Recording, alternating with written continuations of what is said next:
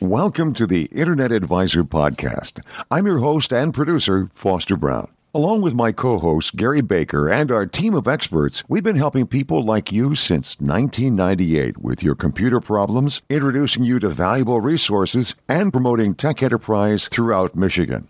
The Internet Advisor is a two hour podcast recorded every week at the studios of historic WJR Radio in Detroit. Both hours of the show are available each week on this podcast and are streamed to our affiliates across the state of Michigan. We're also proud to be part of Detroit's newest and fastest growing podcast network, PodcastDetroit.com. And now, here are your hosts with this week's Internet Advisor.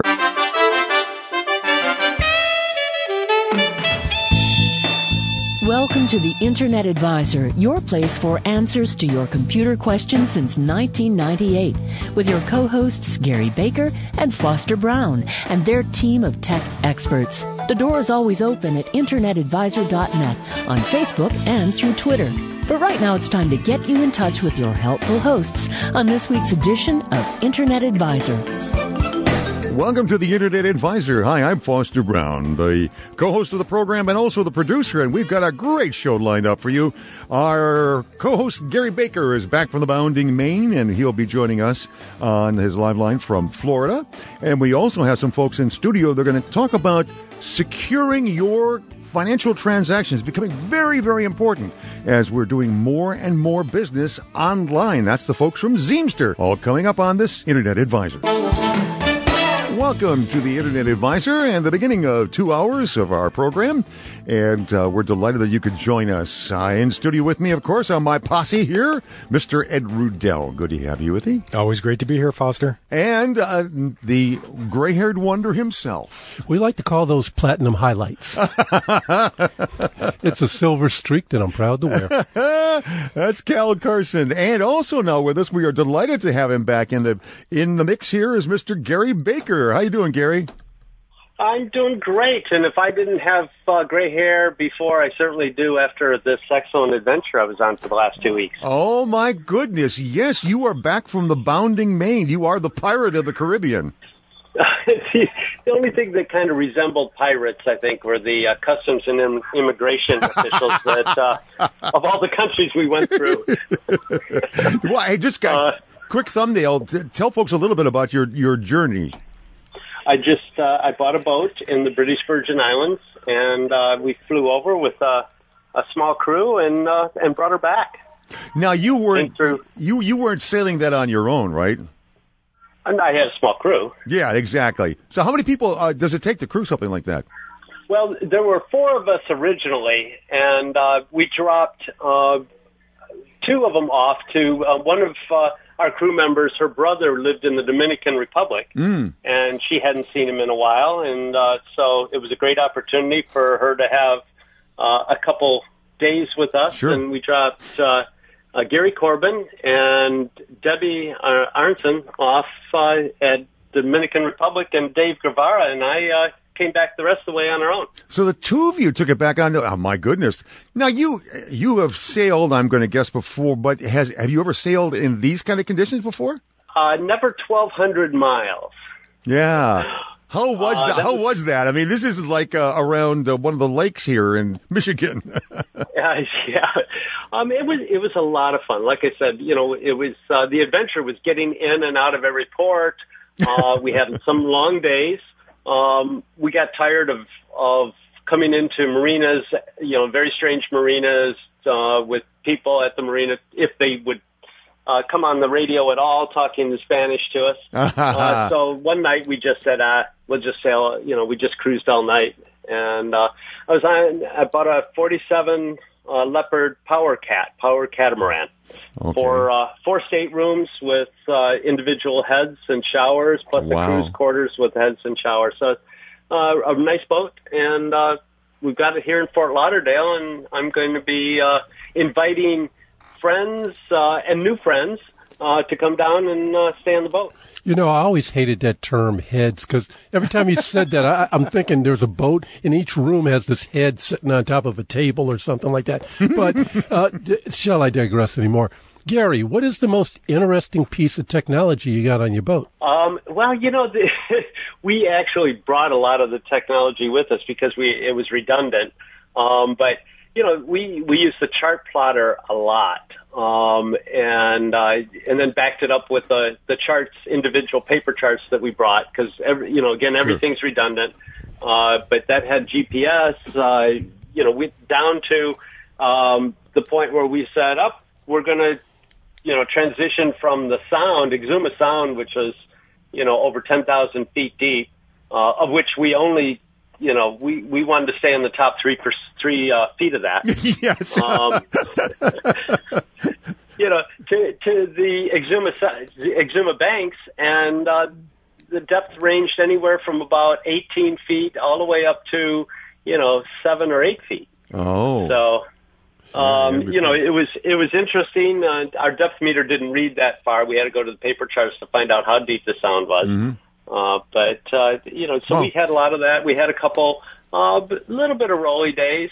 Um, with a cat, you don't roll very much, right? Uh, but with following seas, you know, we raced down some of these. Uh, you know, downhill, we were hitting uh, close to 19 knots. Good grief. Uh, uphill, we were at at nine knots. You know? yeah. so, you're talking about the waves that you're going up and down. That that's, is something that's else. right. You know, you, you're talking about backup there, Gary. And last week, uh, uh, me and Ed were, were, were, going back and forth about you and your in your sailings.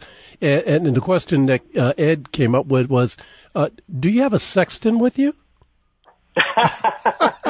uh, no, but uh, the the, you know, when you're using the charts, the manual charts, um, you know, you have some things that, uh, you know, go back almost that, that far, um, far back when they were using them. Uh, Yeah. so in many respects, charting hasn't, hasn't changed a whole lot, um, when you're using paper charts. Now, Obviously, very few people do that anymore unless you have to because the, you know, the chart plotters are so good. We can, we can tell when we're moving from, you know, three Yeah. meters to two meters or Now- now, you know, Gary- five meters to four meters.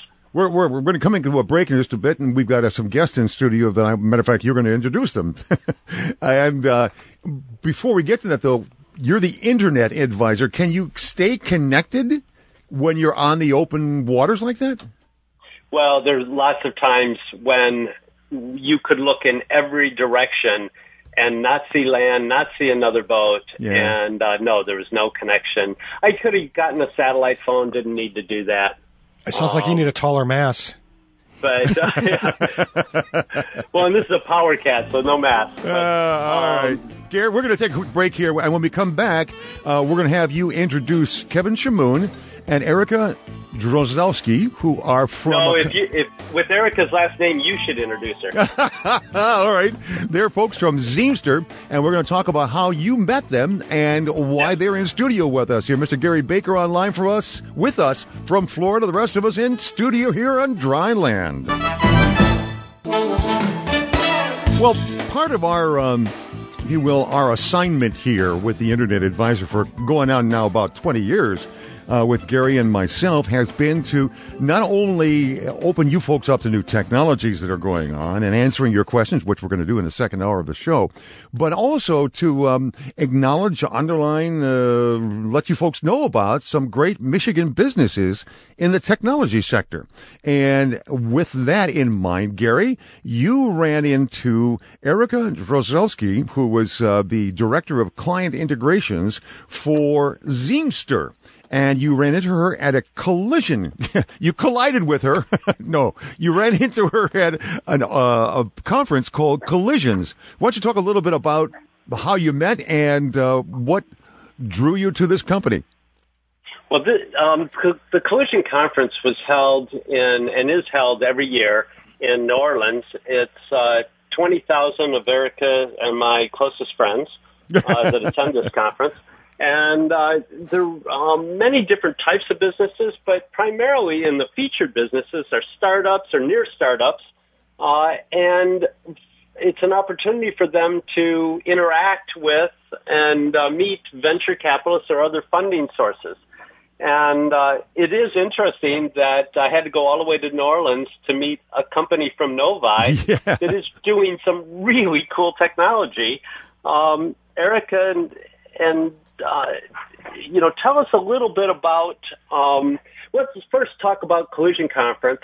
Um, did you get anything out of that? Was that your first year that you went, and are you going to go back? Yes, it was the first year that we went, and it was an awesome experience. A lot of really cool technology from all over the globe, all gathered together in one of America's greatest cities. It was very cool to see them showcase their products and where different industries are going, and also for Zeamster to find new partners that we can assist them with keeping their financial transactions safe and secure. Gary, we should mention we also have in studio with us uh, Kevin Shamoon, who is the founder and CEO of Zeamster. Kevin, thanks so much for coming in. Thanks for having me. I appreciate you guys uh, doing this show. It's uh, you know great to listen to every week. Uh, how many Hey, years Kevin. ago? Go ahead, go ahead, Kevin, uh, Oh, Gary. I was just going to ask Kevin. Tell us a little bit about Zeamster and uh, and how you got started and why the name. Um, you know, the name is just uh, something we figured it would be a little bit unique. It's sort of a little bit of a play on the word team with uh, the Zeamster. Um, and then as far as the, the business is growing with the team oriented atmosphere, and, you know, that's kind of how the, the name came up. But as far as, you know, the technology side of it, I've been in the payment space pretty much my whole life. And, you know, opportunity came around for a payment system. And, you know, here we are today, five years later, doing very well for ourselves. And, um, you know, helping businesses keep their transactions secure is kind of our main goal with integrating with uh, the software that you that sits on the counter inside your POS system. You know, is our main focus from an integration standpoint, so we can help businesses, you know, make sure that they uh, are doing things correctly and uh, try to keep them so they don't get breached. Now, by the way, we're talking, uh, folks, uh, about the systems of payment that could be, uh, you mentioned on the POS, the point of service, could be on, let's say, the restaurant you go to. Uh, are they, the question becomes, are they using that little card? Are they inserting the card in there or are they swiping the card? There's a matter of technology and adoption of the technology that is a big issue here. Absolutely. So the you know everyone's been issued, or most people now have the the new cards, the chip cards. You know the formal name of it is EMV, EuroPay, Mastercard, Visa is what EMV stands for. It was originated out in Europe uh, initially. Oh, I didn't know it was, oh, okay. So Europay, huh? Yeah, so we're actually behind the uh, the curve when it comes to the technology aspect. Yep. Uh, you know, and, and a few years ago when my daughter went to London, I was forever, I was trying to find a chip and pin credit card that my daughter could go over to Europe with. At the time, three years ago, there wasn't a single bank that I could get that would offer that, that would provide them. Now, of course, now we have chip and we don't have pin yet, but we have chip. Yeah, absolutely. Chip and sign. chip and sign. Thank you, You know- Gary. yeah, you know, Kevin, it's it's really interesting because um, I was down in some of these little little islands, South Caicos, and uh, almost everything is still paper based, with the exception of payment card, credit card transactions. And they look down on me for only having a, a chip and sign and not a chip and pin. You petty American. You know, That's, that's the ultimate ugly American, huh? yeah, it is. You know, it's actually the choice of the bank that issues the card and what they're going to require from a authentication standpoint. Authentication being signature or PIN, mm-hmm. and a lot of the banks in the U.S. have opted to not do PIN because they they've realized that from a consumer standpoint, we're not used to it, and the I think backlash they would get from their cardholders would be a lot when they go to use a purchase and they forgot their PIN. Erica, what is what is chip and pin? Can you explain that to us? So the chip and pin is the technology that you see on the card that encrypts and tokenizes your information. So Zeamster's payment gateway helps with that tokenization while the transactions are going through. So how how is chip and pin different from chip and signature or chip and sign, The, right? the chip and pin is just another layer of security. Okay. So by you being there with the card, putting in the numbers, it's an additional layer. So you do have to still put in a PIN number with the card. Not here now. No, yeah, we don't Just have signature that now. Right. I mean, which which is kind of silly because most of us have debit. We could remember four or six digits. You would think. Yeah. well, no, but but that's why I want, and I'm maybe our listeners are, are as confused as I am, although I'm normally far more confused. Uh, because I seem to remember what even when I insert the card into the machine, that I still have to often punch in the numbers for my pin. Are you if you're using your debit card, it's still the case. Ah, I see. So the debit cards really didn't change. The level of the level of security with the chip is really meant to co- prevent counterfeiting of the cards. The, the magnetic strip that we've all had for Correct. Yeah, the magnetic stripe is constant. It never changes. Right.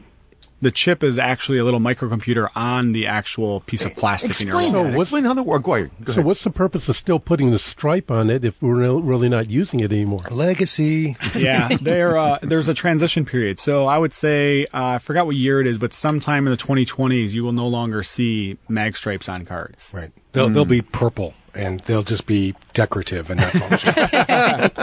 Thank you, Ed. I feel so much better. They, they're probably not going to issue cards moving forward. I would say in the in the distant future, at least with the Apple Pay, Android Pay, those types of technologies as well. Yeah, now I want to talk about that because I use Apple Pay very often because I have a um, an iPhone uh, you know six plus, and I, I will go often to the restaurant nearby. I'll just you know use that to pay, or at grocery stores, Trader Joe's, for instance, I can use that. Um, what is the difference when you're using the phone? Is it more secure than the card, or about the same, or what is it? It's actually more secure because the card number that's actually being passed from the phone is different than the card that you actually the number you have in your wallet. Oh. So they're doing uh, an, another version of tokenization. So when you actually enter your card into your uh, iPhone or Android device, they're taking that card number, going to Citibank or Chase or whoever issued your, your card, and asking them for an alternative number that they're going to use moving forward.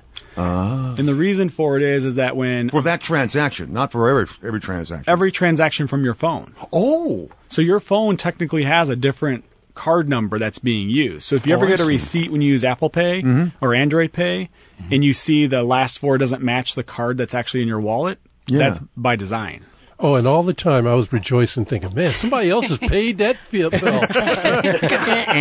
so I have to ask a question. Did Apple and Samsung and um, Google. Google actually do this out of the bet, uh, you know, as a, you know, The kindness of their heart? Yeah, the kindness of their hearts. Are they actually getting something out of this? Well, I do know Apple actually earns a lot of revenue from any transactions that are going through Apple Pay. I'm not sure what the others have negotiated, but it was a pretty big deal that if you wanted to offer Apple Pay on your phone with uh, the issuing bank, the issuing bank had to sign an agreement that said they would give some portion of the transactions actually back to Apple. Has anyone cracked any of these uh, new technologies? Well, we can talk about that when we come back from the break. yeah. We're gonna take a quick little break. I want to find out Um, so hopefully the answer is no. Gary Baker's with us from Florida, and Ed and Cal are in studio with me. We're talking also with uh, Kevin Shamoun. You just heard founder and CEO of Zeamster, and Erica Froskowski is with us as well. And we'll be back in just a minute. I want to find out what the services that you guys offer to businesses is. Coming back with Zeamster in just a moment. Welcome back. It's the Internet Advisor, and uh, we are talking with Kevin Shamoun and Erica Droskowski, who uh, they are with Zeamster, a company that's in based in Novi, Michigan, and we found out about them through uh, in meeting a chance meeting that they had with Gary Baker down at the Collision Conference. Gary's online with us from Florida, and the other guys in studio here.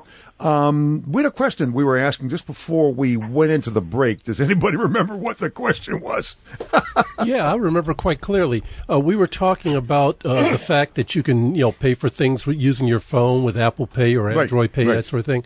And my question was, like all the other systems that we have out there, have the Apple Pay or Android Pay right. things ever been breached?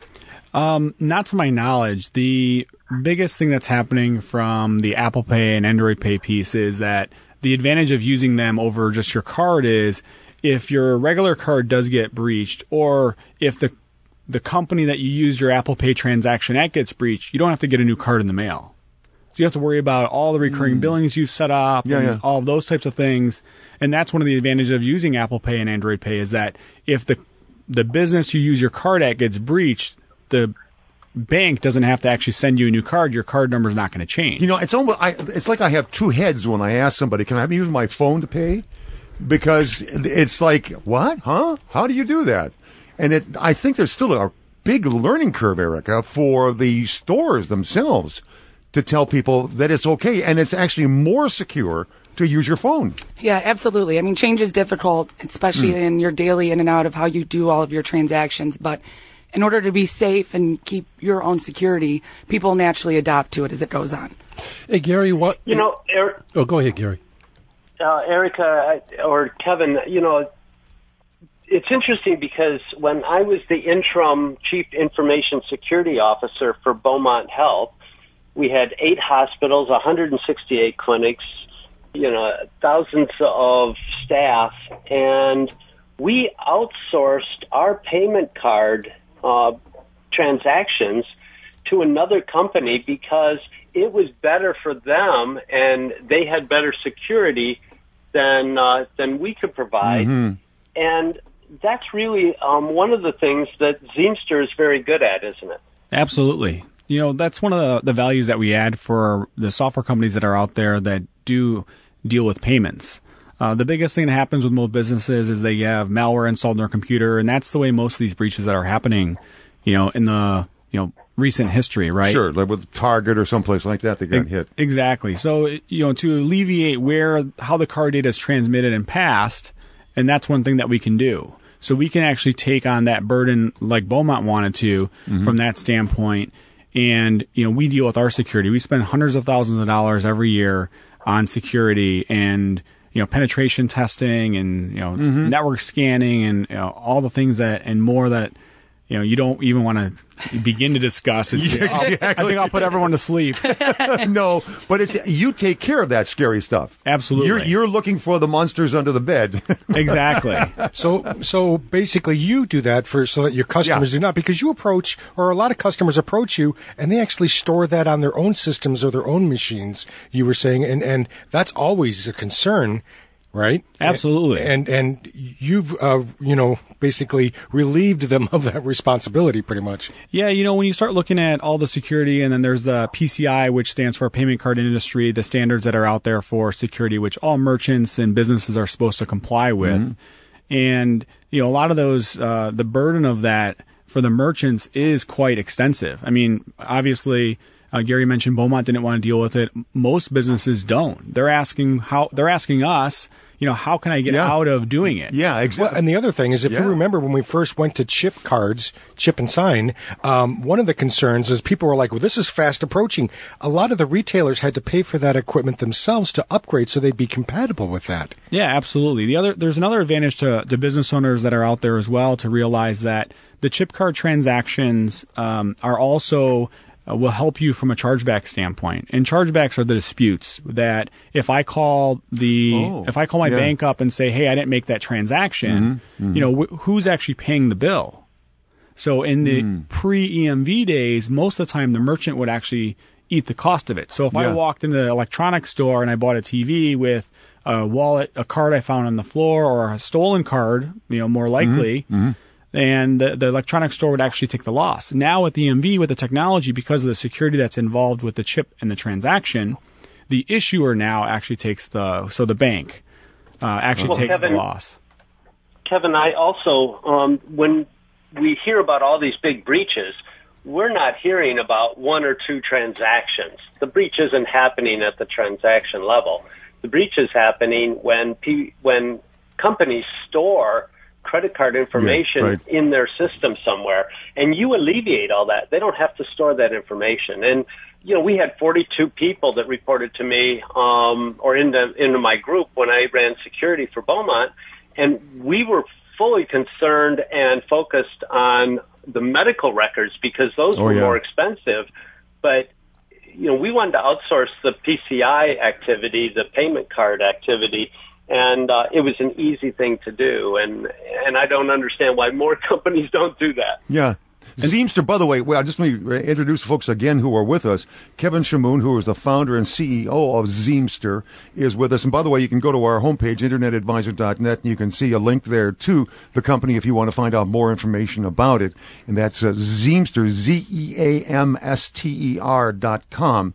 And uh, um, do you, Eric, do you folks do you hold all that information? I mean, do you have servers that holds all that information, or does somebody else hold all the information? No, we actually do it ourselves. So we Okay. actually we follow all the security guidelines that are put out there by the the PCI Council, which is run by you know a group including Visa, Mastercard, American Okay. Express, and those guys. Okay, so who will be some of your customers then? So our customers are anyone that's doing transactions. Period. We target software companies that are assisting small and medium-sized businesses run their business. So imagine you're going to the gym, you store your credit card data. There's a software company associated with it. Hmm. We're in everything from Frontier Airlines to daycare software. You name it. No kidding. Every day is pretty interesting on our end.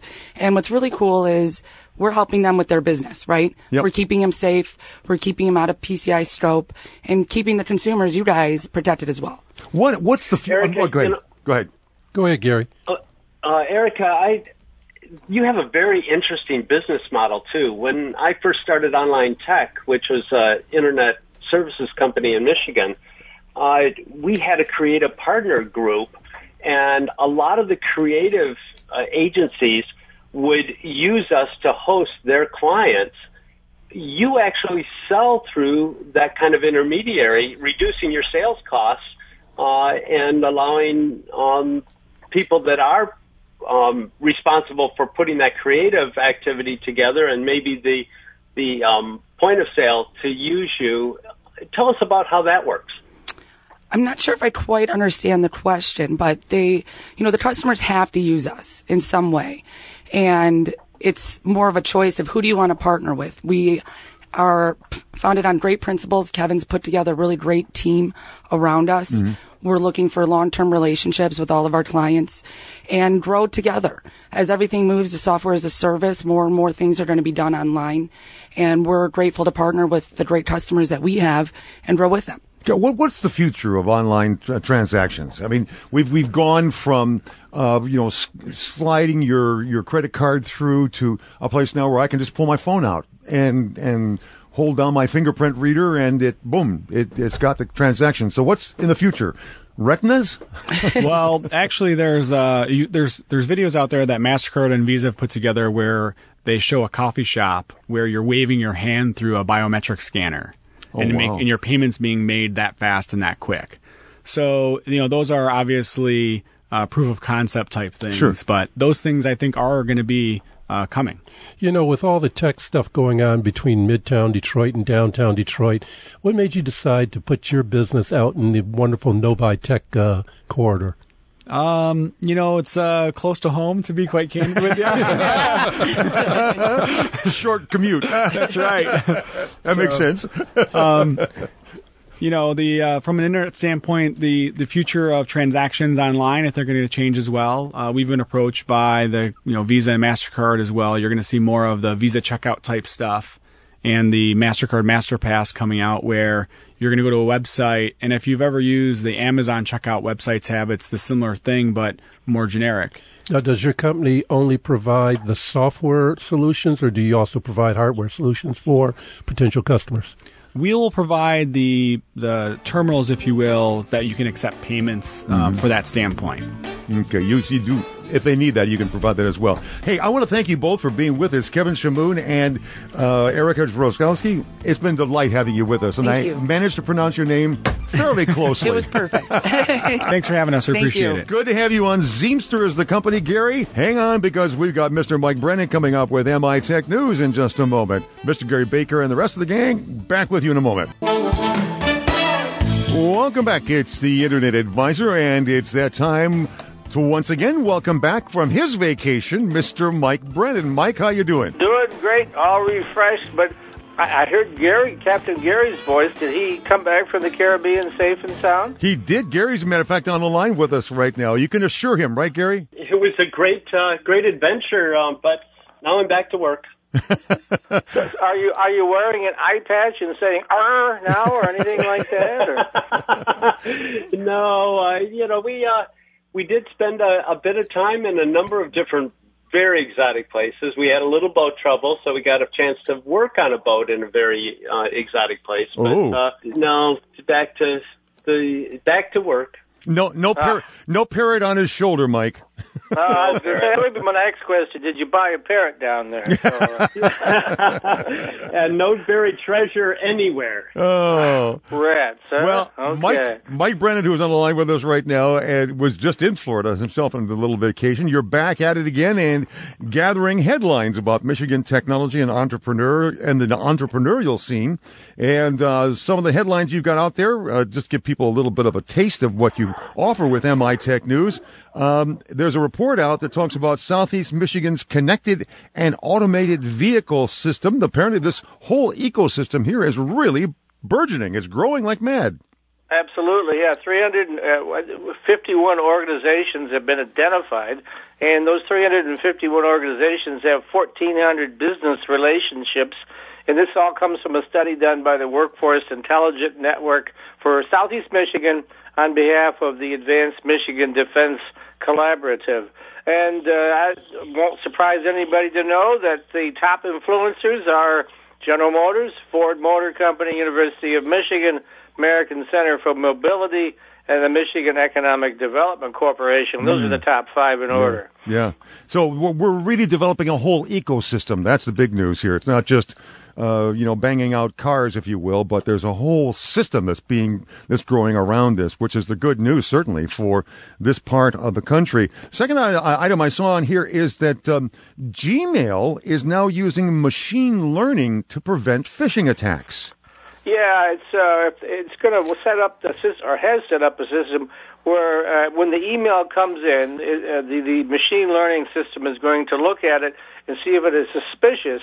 If it is, it's going to delay it from being delivered to your box and analyze it to make sure it's not a phishing attempt. Mm, excellent. Uh, I'm sure all this will be done in nanoseconds. This Oh, isn't like going absolutely. to take a week or something. You yeah, know, so yeah.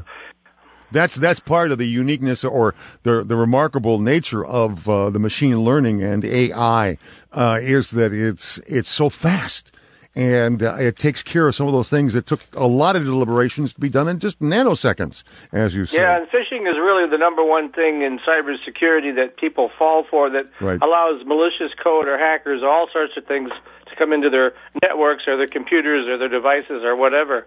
So if you have something that eliminates or at least lessens the chance of that happening, then you'll have fewer problems. Mm-hmm. Another Mike, headline. that means go ahead. Go ahead, Mike. that means not having employees, right? That too, yes. Uh, yeah, you 'Cause can't have any employees or any, or any children for that matter. When my when my daughter used to come home and use my computer, she'd leave and I'd have 600 viruses on it. You know, so uh, after that, I said, "You're not using my computer anymore. Get your own." So, Uh, another headline I see on here is uh, about saving lives and saving money, and it's talking about the potential for solar technology to replace coal. It's kind of an interesting headline in view of President Trump's uh, order to ba- or backing out of the Paris Accord. yeah, he's big on saving coal jobs, but uh, problem with coal is it's not very healthy, and it produces 51,999 premature deaths a year, according to a study done by Michigan Technological University. Wow. And uh, in the study, they said that you know, I mean, how do you, how do you, how much money do you hang on the price of a life? And they said that for if you went with solar voltaics in the U.S., you could save 1.1 million dollars invested per life. So they've quantified it. Wow. And I, as I understand, uh, the th- there's really no way of getting a genie back in the bottle in terms of the coal industry because the changes are already afoot. And you chronicle this in your MI Tech News very often, uh, looking at the advances that are made in wind power and solar power here in our fair state of Michigan. Yeah, heck, we could even do tidal power. I mean, some countries do Yeah. that because the force of the waves generate enough force to generate electricity. So there's lots of ways to do it that are uh, less, well, but that don't pollute. I'm, not, I'm not taking a stand on coal because I know that's a really hot political topic right now. But I'm just pointing out a few facts. Uh, that uh, another issue right now for coal is what's killing it is the low price of natural gas. Uh, Yes. Coal is just not very economically competitive against natural gas. It's very inexpensive. So I mean, it's got a lot of things going against it. Mhm and as as oh, as attention getting as it is in terms of going into some of these severely, severely depressed areas and saying, we're going to save you jobs, we're going to bring jobs back, you can't bring them back to an industry that already is limping along because of a whole lot of other market concerns that are going on there. Well, Mike, these are just some of the headlines that you gather throughout the week as you put together the headlines and the stories behind MI Tech News. And if you folks would like to have that delivered to your home, there's actually a twice weekly delivery, right, Mike? Yeah, um, unless I'm on vacation, in which case there was just one. But uh, but typically on Wednesdays I deliver the audio and video newsletter for those that want that, and then on Fridays I deliver uh, the the the story based, the text based stories, so you can have your nice weekend read, catch up with the, sort of your Sunday paper, you know. Mm-hmm. Um, having come from the newspaper business, that was always our big thing was having great reads on Sunday. Yep. In this case, I deliver this on Friday. I know you're busy on Saturday doing all your sports things, and on Sunday, when you're kicking back having that couple cups of coffee, you can read my publication. and then you also have a program called M Squared TechCast that you and uh, your companion do on sun on Mondays. Yeah, that'd be Matt Roush. That's uh, right. And uh, old Matt and I used to be rivals. Now we're working together. We've been working technology in Michigan for over 40 years collectively between the two of us. and uh, so we have our live podcast that goes out at 3 to 4 on Mondays, but most people listen to the on demand portion, which of course is then featured in the Wednesday newsletters as well. And of course, I promote it on my social media. Excellent. So, folks, you can get hold of a whole lot of resources simply going to mitechnews.com. Costs nothing for you to subscribe while you put your email address in there, and you are on your way. Mike, have yourself a great week. Thanks, Foster. You too. Go out and enjoy this wonderful weather. Oh, it is absolutely glorious. Thanks, Mike. Take care. That's Mr. Mike Brennan, the editor of MI Tech News. Well, Gary, you are going to be staying down there busy in Florida, I understand now, right? Well, for a while anyway, I've got a strategy engagement I'm going to be leading, and uh, so, but I'm going to be back up, uh, you know, periodically, and uh, who Good. knows where the next one's going to be. Yeah, we're looking forward to it. Maybe you can take us sailing sometime with you. Uh, you know what? If we could all do it from down here. ah, We'll there we do. here sometime. Oh, that's a no. Sure. That's Wait a minute. I, I have to look up my frequent flyers. Are we talking about a remote internet advisor? There you go. completely remote. Yeah. They're completely remote for all of us on the bounding main. Nothing like broadcasting from the deck of a ship with a big chunk of red snapper grilling at the same time. I love that thought. Sounds very good. Well, Gary, you have yourself a good week down there. We're going to take a quick break here for the news, and when we come back on the other side of it, we will be answering your calls at 800 859 0957. Cal and Ed and I will be in studio here. We'll let Gary get back to uh, his Mai Tai. I'm sorry, uh, to his business uh, down in Florida. Gary, it's good to have you back on dry land with us. Thank you very much. All Looking right. forward to next week. Looking forward to it as well. Take care. Mr. Gary Baker in the wilds of Florida. As I said, our number is 800 859 0957. Give us a call. Start now. Boy, last week we had a great calls. It started right off the bat. And if you can get yourself doing that again this weekend, we'll have even more time to answer your questions. Again, 800 859 0957 after the news. Back to answer your questions on the second hour of the Internet Advisor. You're listening to a podcast of the Internet Advisor Show. To see the show notes for this program, visit our homepage, theinternetadvisor.net.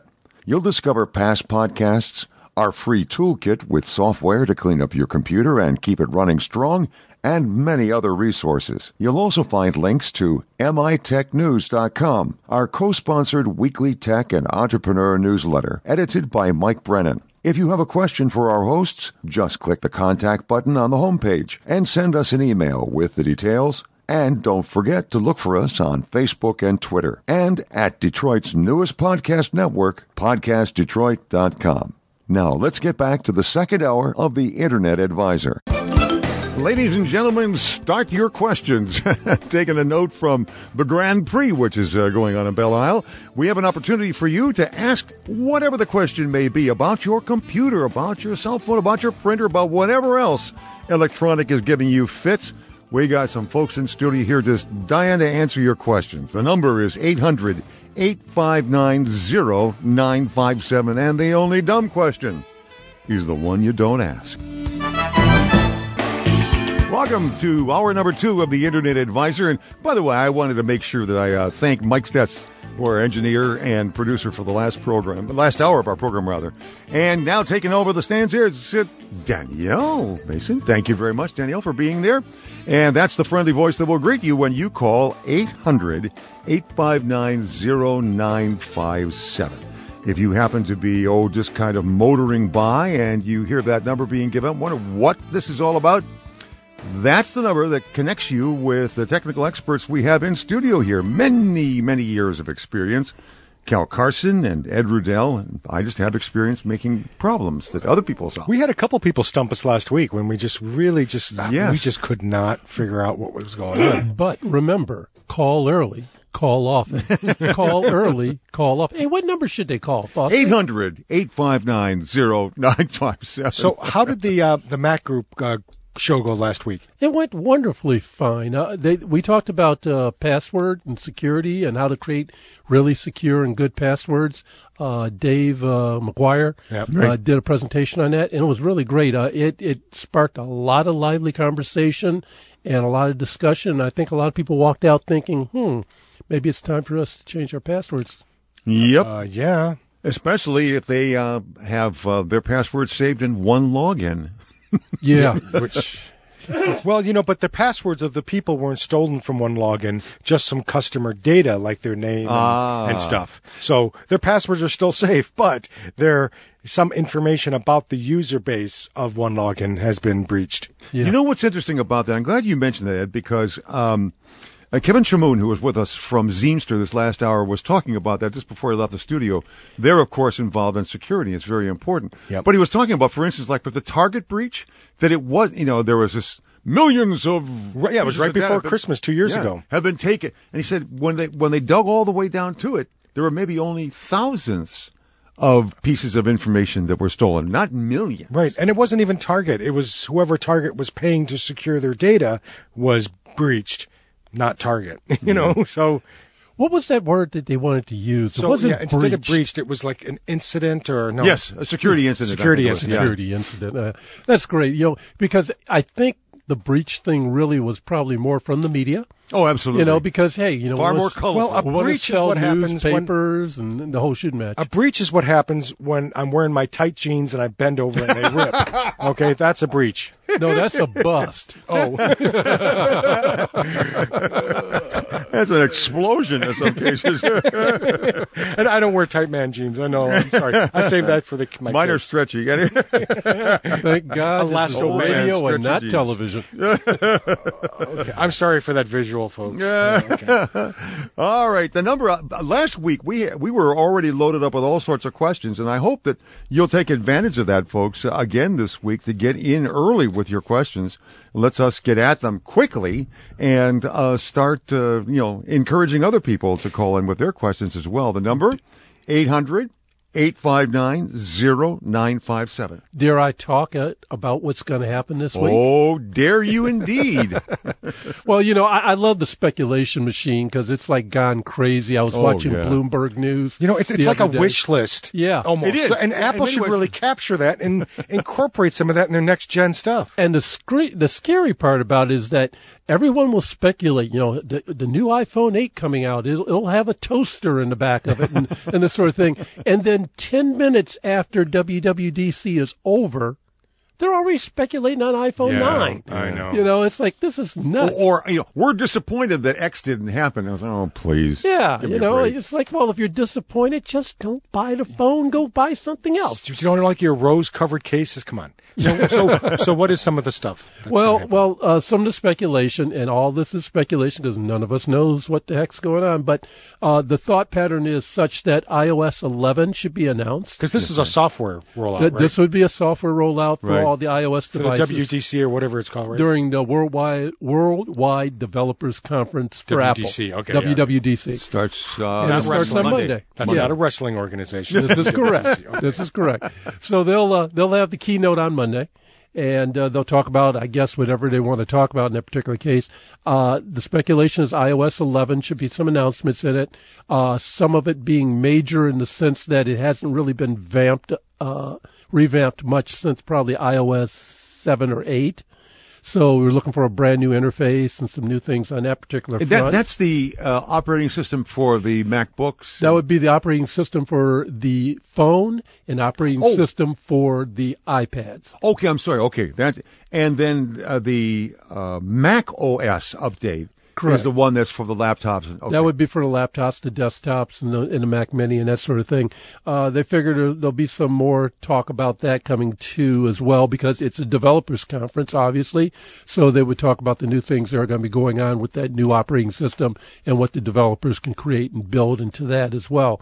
Uh, more integration with the iOS uh, is expected in the Mac OS on the laptop. So they talk, you know, seamlessly more together than So, they do now. so you, will we be able to use and and forgive me, but will we be able to use the App Store on our Mac OS?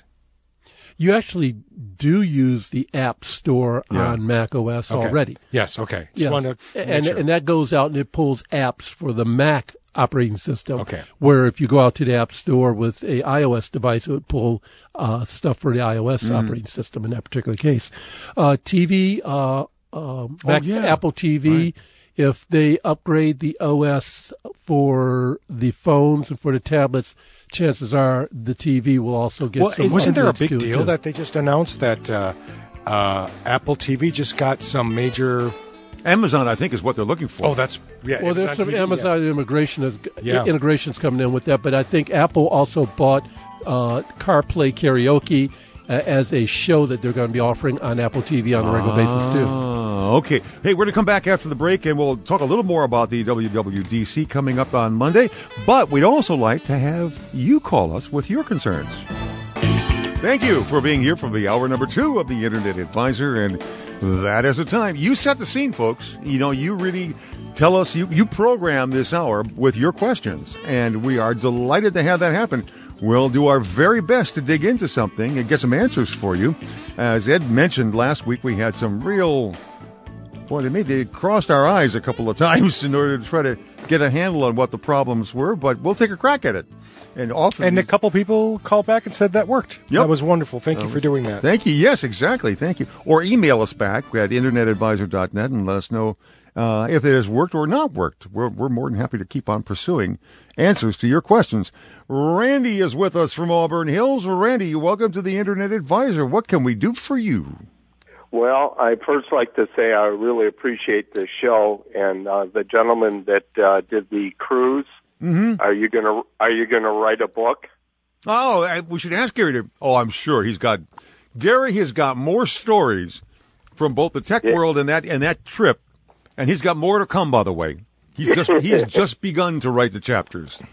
Yes, um, I'm blind, and I'm in the process of um, getting a new laptop. And I just had a, a couple of quick questions. In Sure.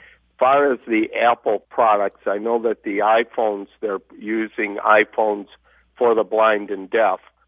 Do they do they provide uh, the same type of um, ability to use the laptops uh, in the Apple products?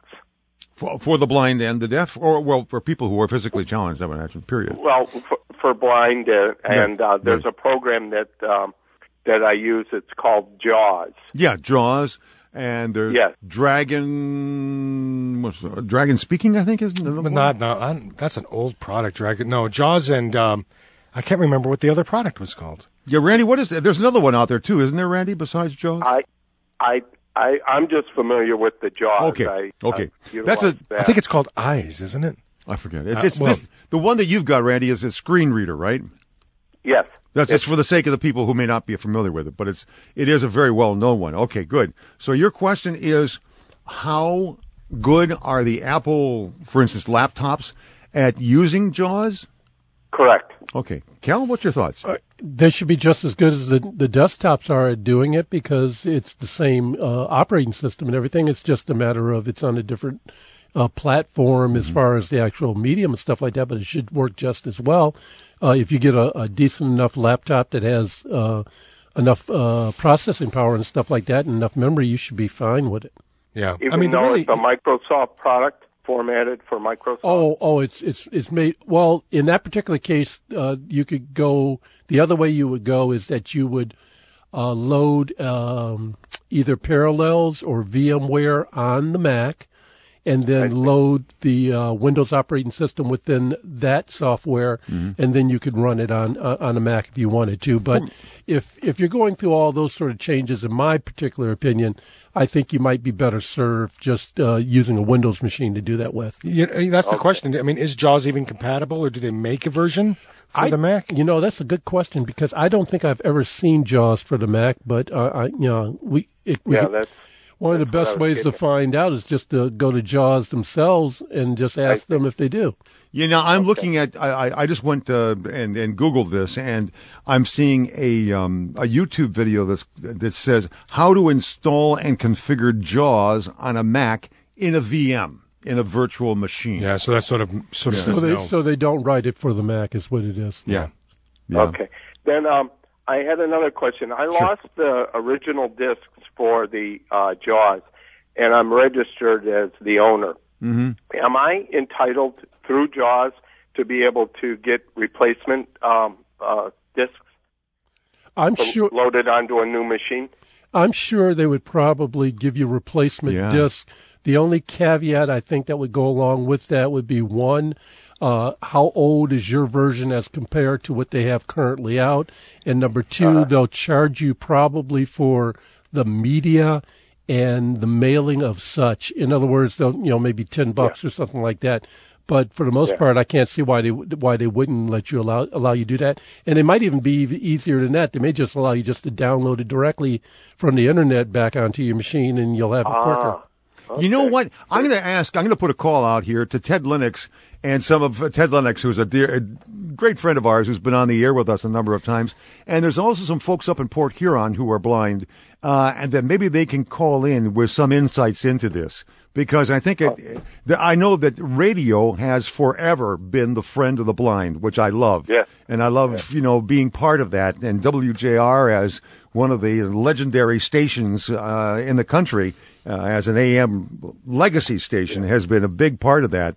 And um, so I'm going to see if any of the guys out there, gals who are who are blind, uh, can help us with some insight into this. And you folks, by the way, can call 800 859 0957 as well and give us some of your Uh, insights. It opens up a whole new world for blind people for being able to. Um, it, it's it really is. It's Oh, remarkable. yeah. Well, and and, And, uh, and, and they've I also think- made quite a uh, a a bit. Let's see, uh, an improvement. I'd say over the last five years. Oh, yeah. As far Yeah. as uh, interpreting websites, which is not an easy task. So when you're No. navigating a website, that can be very difficult for us. With uh, the sighted, when we look at there, we can look at the bolded text and the highlight. An e-reader may decide to actually read the ads first, as opposed to you know, and then that could just frustrate someone that's Oh, trying to navigate yeah. the internet. But they- they've come quite a ways. Do you know what version of JAWS that you have currently? No, I don't know. I don't know. Okay, because JAWS 18 uh, point zero is uh, available out on their website, and you can just download it, it again from there, and then whatever license number that you have, you can use that when you do the reinstall. Cool, cool. You guys are fantastic. Thank you again, and uh, Oh, yeah. I, and you are so right, um, Mister uh, Foster, in the regards of um, the AM radio. Is Yep. um, Yep. uh, it's a lifeline. It really is. I know, Thank and you. and it's been it's an honor uh, to be very honest with you. It's an honor to be able to serve uh, you and the other members of the uh, of the blind community. Thanks so much for giving us a call, Randy. And and by the way, again, if you have some insights into this, because we know that there are a lot of listeners out there who are blind and have found marvelous ways of using the technology. I'll never forget Ed uh, Ted Lennox came in here one time, and uh, he had a young man with him that he had taught used to use some of this uh, software. Remember that? He came in with all sorts of equipment. It was it's just absolutely Oh, fascinating. it's fascinating. So you know, they has that mechanical braille, which he, he can Yes. actually surf the internet with, and and interactively, it it actually raises and lowers a number of pins, and he's actually navigating a website on a. Uh, uh, and he's able to actually Mm-hmm. braille read the web page. We had a young man into. I remember he had, he had an iPhone and he was using the iPhone Yeah, to uh, surf the net. Remember that? Yep. You know, you know, um, dr- not just Dragon NaturallySpeaking, but uh, the Mac OS, you can actually turn it on where it will read back what's on the screen to you as well. Uh, and and I think Windows 10 does the same thing. Yeah. I believe. Yeah. so you can do it that way too as a inexpensive uh, solution for doing Yeah, because I imagine well. I think Jaws is really expensive. Yeah, it's it's it's up there. It's over 500 and less than a thousand, so it's up there. Um, But it's made by a company named Sci- uh, Freedom Scientific, and uh, if he goes to that website, he can download the software again. And as long as he's got his license number, I'm sure he'll be able to reinstall. oh, that's the product I was looking for. It was called Windows Eyes, and it was also made by Freedom Scientific. Oh, really? But they made an announcement um, that basically that they're no no longer supporting the product. Oh, okay. so. okay. Um, I mean, so- why make two products, right? Yeah, well, Jaws is the product that's that's worked so well. Uh, our number again, 800-859-0957, whatever you may have a question about. And I think it's kind of neat that Randy called with that question about uh, software for the blind on the Mac. Uh, if you have some insights, please give us a call at that same number, 800-859-0957. We're going to continue with some uh, speculation, if you will, about what's coming up at WWDC, which is the Worldwide Developers Conference, coming to San Jose. Am I right? San, San Jose, California, I believe. Y- yeah, I believe that is correct. And uh, that's coming up on Monday. Uh, if you're interested, I, I love tuning into that and just kind of letting it run and watching. Uh, you'll listen to the keynote and then uh, watching some of the other coverage. There's Oh my goodness! I remember these guys I used to work with at the RenCen when we uh, worked for EDS slash HP, and he would, you know, Joe, Yes. and and he would have that blaring in his cubicle, and I'm like, Joe, you're being paid by EDS slash HP to do work. I'm listening to my Apple WWDC, and Oops. and I need to keep up with this stuff. It's important. It's important It is. stuff.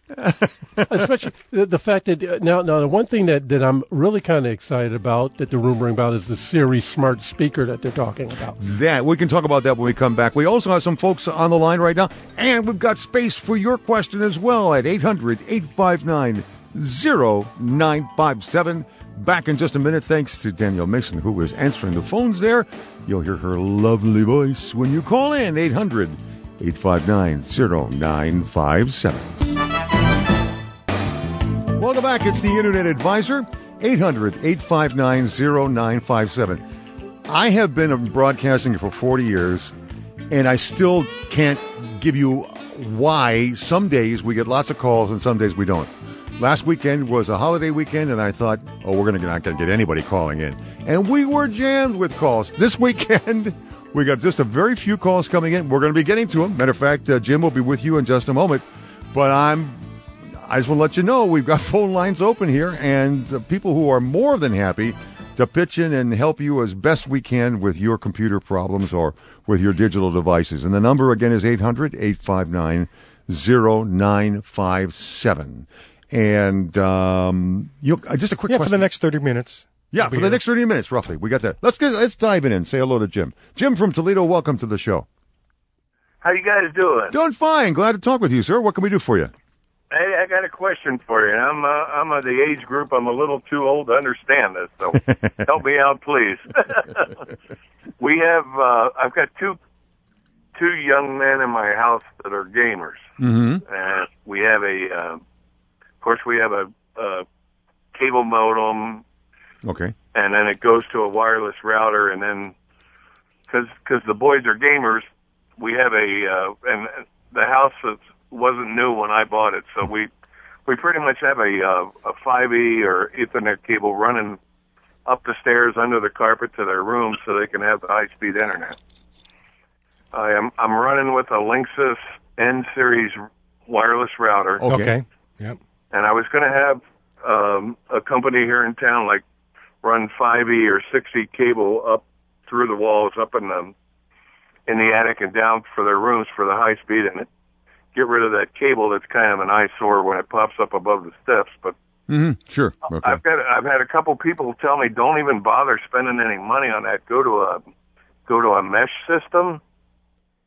Really? Hmm. Yeah, like Linksys, Linksys and various others make this apparently mesh wireless thing, and they said that that may be the way to go and save yourself the money running hard wires. That no, that's very interesting. I Well, I'm not sure about. I mean, right now, um, it depends on what you're getting on the uh, on the back end of your router. Usually, Right. they only provide 100 megabit, and you're not even getting that. Um, so the- you- your the network connection that through the hardware is usually about 100 megabit, but your internet provider only usually provides you like 16 or 8 gigabyte or, or 16 gigabyte. So you're really not even using that. So the wire is should be more than adequate. Um, and and the thing is is let's see. So if you were to use even your wireless right now, if you were just to use standard wireless, that that supports, um, you know, gigabit connection speeds. Um, Okay. So, I mean, as long as they get a, I mean, even uh, a a strong wireless signal up there, you're not going to max out your the throughput provided by your internet service provider. Okay. I um. I mean, I, really, I, had. Well, the the one boy's computer is a PC. Everybody else is working on a Mac. So the the son Oh, with that's a PC. If if we did this mesh thing, he's going to have to get a a wireless card for his computer. So I'm not, and I just yeah, I'm not. I don't understand the whole system enough to well, you could buy a wireless card. about. But You could um, most laptops and even most desktop or all laptops, but most desktops now also ship with a wireless adapter in there, and you could buy a wireless uh, USB adapter for a desktop computer for twenty bucks.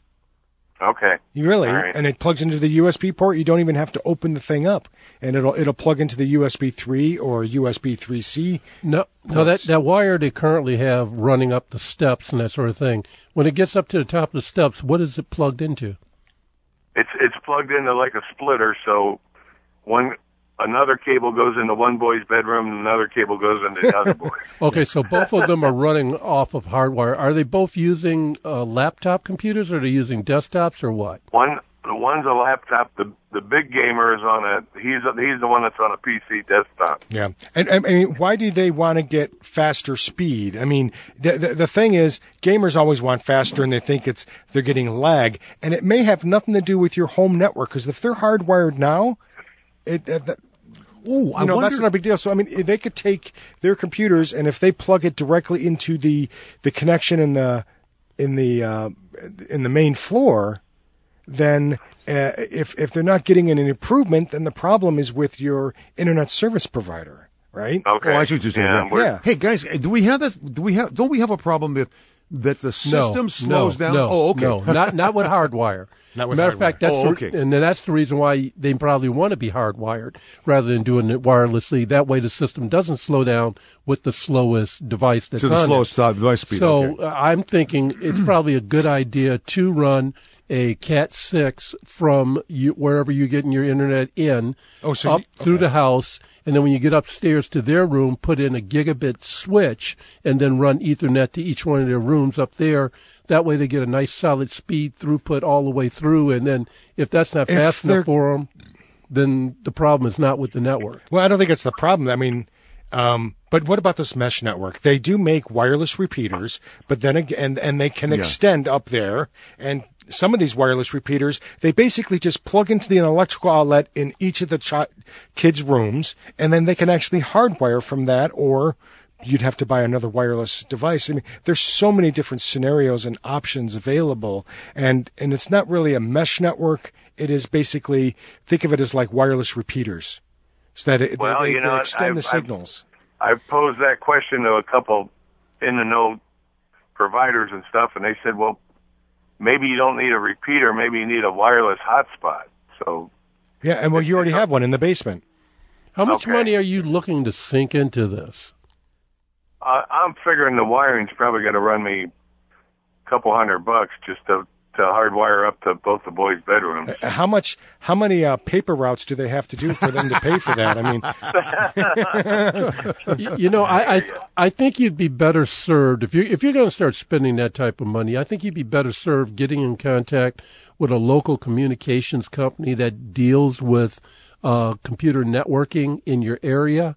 Have them come out and and do a, a estimate and a site survey of what you want done, and, and tell them this is what I'm trying to achieve, and this is where I want it to go, and have them take a look at that and then give you a bid for what that would cost. Because uh, there's a, a, a bunch of different ways we can go, but without really knowing specifically all the ins and outs that we want to do, you know, we could give you a solution, but is it the right solution for you? A professional that can do a, a site survey and really make an assessment of your internet service provider and what you want to get for your end product Yeah. would be a better deal. Well, they also think he can call his internet service provider. It may be actually cheaper for him to rent another box, and the internet service provider will oh, actually yeah.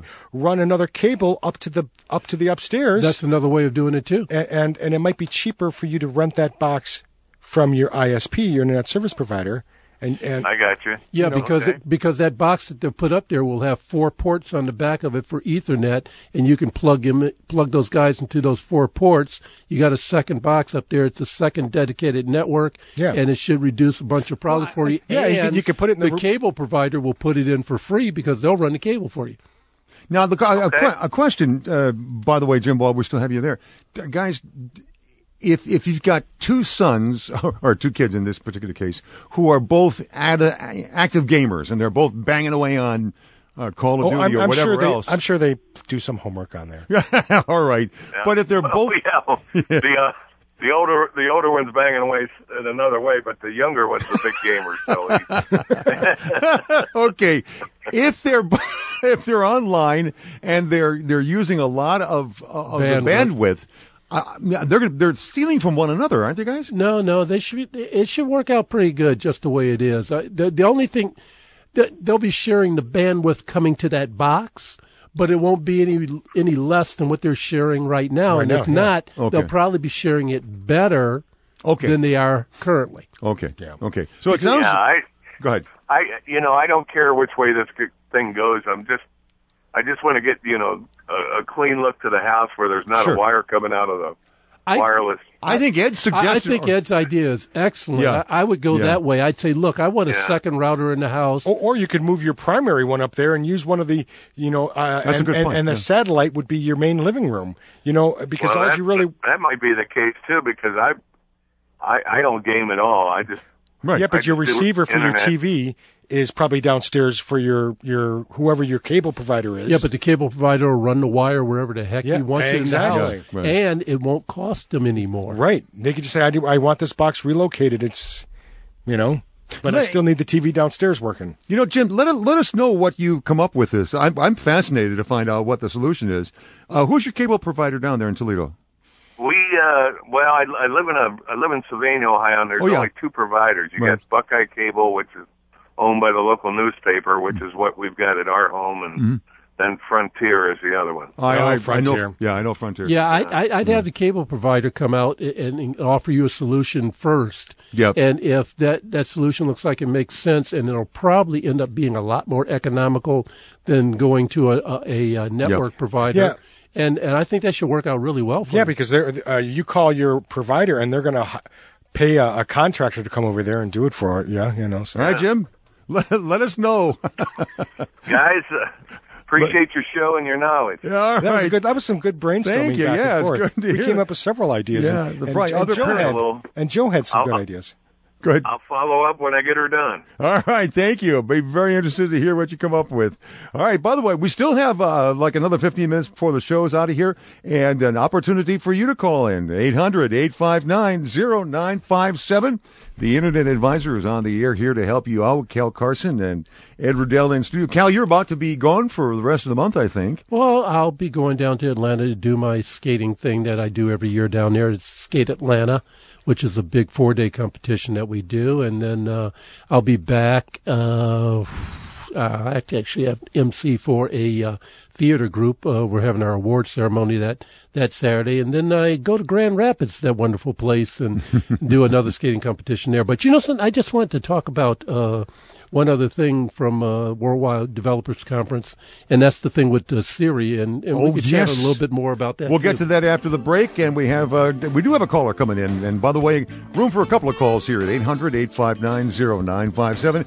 Back in just a moment with the Internet Advisor. Thank you once again to Danielle Mason, who has been our uh, engineer and producer. Thanks, Danielle. Great job again, of course.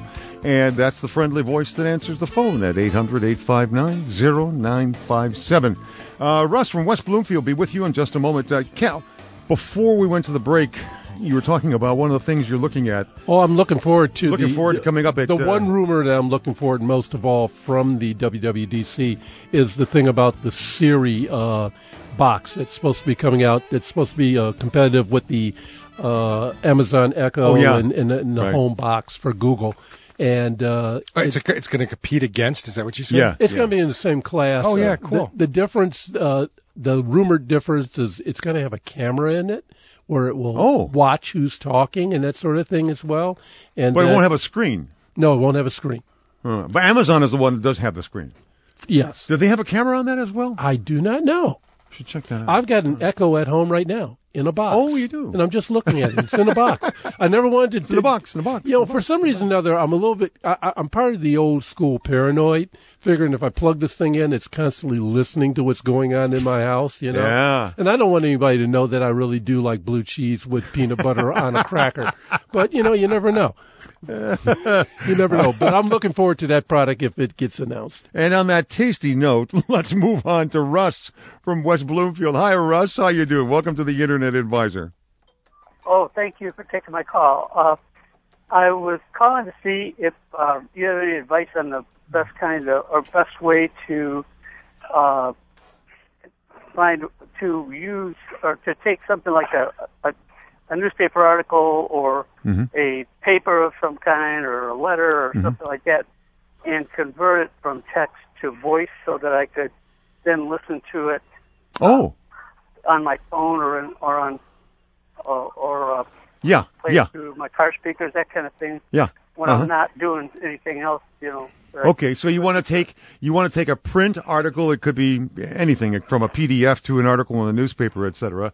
You want to record that and then convert it from a text or a, Or a photo or whatever. whatever, whatever it may be, to convert that to an audio file, Right. right? Yes, so I can Okay. listen to it, you know, when I'm driving back and forth home or or wherever. Sure, you know, sure. Exercising or something like that.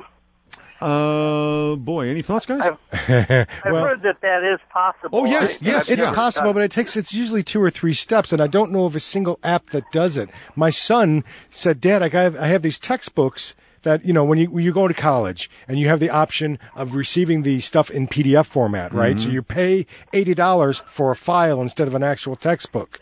Um, uh, so and he goes, I'd be really nice when I'm driving back and forth to Grand Rapids to listen to those. And uh, but but that's taking an electronic document and then going to audio. God, Cal, you were just talking about doing this with the uh, Mac there, Well- uh, highlighting and, and it's machine language, and it will read it. In other Yeah. words, Well, here's the first trick, though. You- You'd have to you'd have to have the document in a editable text format to start with, Mm-hmm. and then Well, once you it's, can, con- yeah, Go can't you just convert convert the document to a PDF and make it editable with you know if you have like uh, you know the software to do that? Yeah, it's a it's a several step process. First, Yeah. you have to scan it or take a photo of it, Right. convert it to text, and then edit it for errors. And by that time, you've already re- read it, and then you're going to Well, have it. it depends depends on the length of it. You know, you're right. Yeah, yeah. Y- yeah, you'd you'd you'd pretty much have to do something. like I know. Matter of fact, you know something? Google oh, can do that. Really? You just take a picture with Google goggles and it'll read it to you? Actually, I don't know if you can read. uh, I don't know how you get it into. Uh, uh, um, I know you can take. There's an app in Google that you can download. It's free and it will read text for you. But uh, you have to first, like you said, uh, uh, scan it, PDF it, make it editable, and then it will be readable by that. And I'm sure there's an application that someone's created where you just take your phone, you take a picture of uh, an article on the paper and highlight the paragraphs, or it'll do it automatically for you, and then it'll read it to you. But I haven't found one yet because I'm not willing to pay for that. Or better yet, what is the source of this documentation that you want to have uh, audible? Well, it, it well it doesn't any any particular source, Yeah, but I don't could- have right. I don't have a lot of difficulty uh, converting documents to PDF and then Mm-hmm. making them editable. You just have you know Adobe, uh, you know Adobe. Listen, uh, here's a couple things that I found just kind of quickly, and I want to make sure we can get to answering your question and then Jeremy, who's out in Yeah. Shelby Township. But anyway, I, I Googled this, and, and essentially what I put in was uh, Google Screen Reader, and I came up with ChromeVox, which essentially is, it says it brings the speed and versatility and security of Chrome to visually impaired users. So that's one thing that's out there. Well, yeah, but you have to. It has to be on a website. So, I mean, if you if you have the Well, text in an the- electronic format, it'll read it to you. That's well, what the, it's the saying. motivation for something like this is like if I want to study something and Sure. it's, uh, it's technical or difficult, Yeah. you know, and I want to listen to it two or three or four times to make sure I understand it well. That, Yeah. you know, that's that's probably what your son was doing. What what type of what type of phone would you be using uh, to do this? Would it would it be Android or would it be uh, I have an iPhone an iPhone? five, iPhone five, yeah. Okay, because I see there's a there's something called vBookz PDF voice reader on the App Store uh, for the iPhone that you'd Hmm. probably use. Yeah. Oh, okay. PDF reader, you said. It's called V as in Victor, B O O K Z as in Zorro. So like voice book, basically yeah. VBook. Uh, It's called V uh, vBookz PDF voice reader. Yeah. So, and, and that's the thing. So many sources come in so many different. You know, is it a HTML? Is it PDF? You know, um, PDF. PDF. oh, it is. Oh, so you already have it in PDF format. Mm-hmm. Well, if it's not in PDF, I'll. I'll He's make gonna convert it. Oh, I Sure. got you. Yeah, Convert it. uh, Right. Adobe, Well, that's uh, half the battle. Adobe. Mm-hmm. He's going to Yeah, scan well, it and use so Adobe not a problem. Acrobat Pro to convert it to a PDF. So look Yeah, look that up. It it looks like that might work for you. And are you ready for this? Okay. It's free. Oh wow, that sounds good. Yeah, that's the best news of all today. Yeah. okay, Russ. Okay. Take it. Thank try it you out. very Let us. Yeah, and again, you know, drop us a line and let us know how that works for you. Okay. Okay, thank you very much. Thank you as well. All right, let's see if we can uh, wrap things up here with Jeremy. Jeremy, welcome from Shelby Township. You got the last call. What can we do for you? Hi, it's Jenny. Oh, Ginny. I'm sorry. Yeah, that's Go ahead. okay. Um, I was uh, using my uh, eight-year-old computer, and it was getting ready to die. So I went ahead and bit the bullet and bought a brand new Dell. Okay.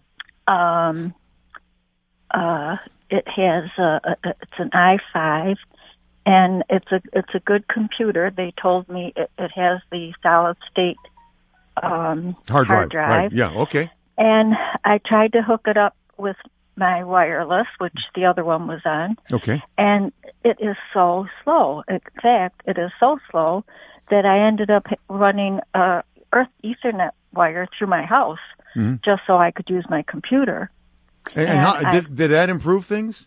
No, not really. Okay. It's still slow. Let me try. So- let, me, let me try this out for you, and, and because we're getting close to the end here, I want to see if I can get this out for you. My my daughter and son-in-law just ran. They they ran into this with a uh, new used computer that he got. It was so slow. I took it. I worked on it a little bit, and it. Anyway, they found out that it was two antivirus programs competing. McAfee was was locking horns with um, um, Malwarebytes. And as a result of those two things being on there, it was slowing things down terribly. So what he did was now, what operating system are you running? Uh, 10. Windows 10. What they did Yes. was they pulled Mac, they pulled Malwarebytes and McAfee both off. Just completely uninstall them and boom, the internet's Really? back and it's flying along from, and they're depending on Windows Defender to protect them. Oh, that's interesting. So uh, you go into the control panel, or you can go into the search bar in the bottom left Uh-huh. and type Right. in programs and features, and Uh-huh. then and then have it uh, scroll So through the Windows list. Windows Defender is sufficient? Yeah, Windows Defender is it's built in. It's pretty well, pretty so good. so actually, you had three. Yeah, Oh, exactly. I do, So by I do. taking I the have two McAfee away- and Malwarebytes. There you go. So by taking the two away, you made it great again. And by my, Oh. my- I can tell you this. My son-in-law just told me last night. Uh, Mhm. Tim said it works wonderfully now, and the solution was Oh. pulling off those two pieces of software, Wow. and boom, you're done. All right. Wow, that's awesome. All right, Thank Jenny, I'm glad- so much. All right. Thank you. I Alrighty. hope you rocked the internet with that. Thanks so much for everybody being here with us. You've been listening to the Internet Advisor Show. Detroit's longest running, locally produced computer show, with Foster Brown, Gary Baker, and our team of experts. For more information about our weekly show, to ask a question of our experts, or find the show notes for this podcast, visit InternetAdvisor.net and look for us on Facebook and Twitter. Don't forget to check the other great podcasts available on this PodcastDetroit.com network. Thank you for listening.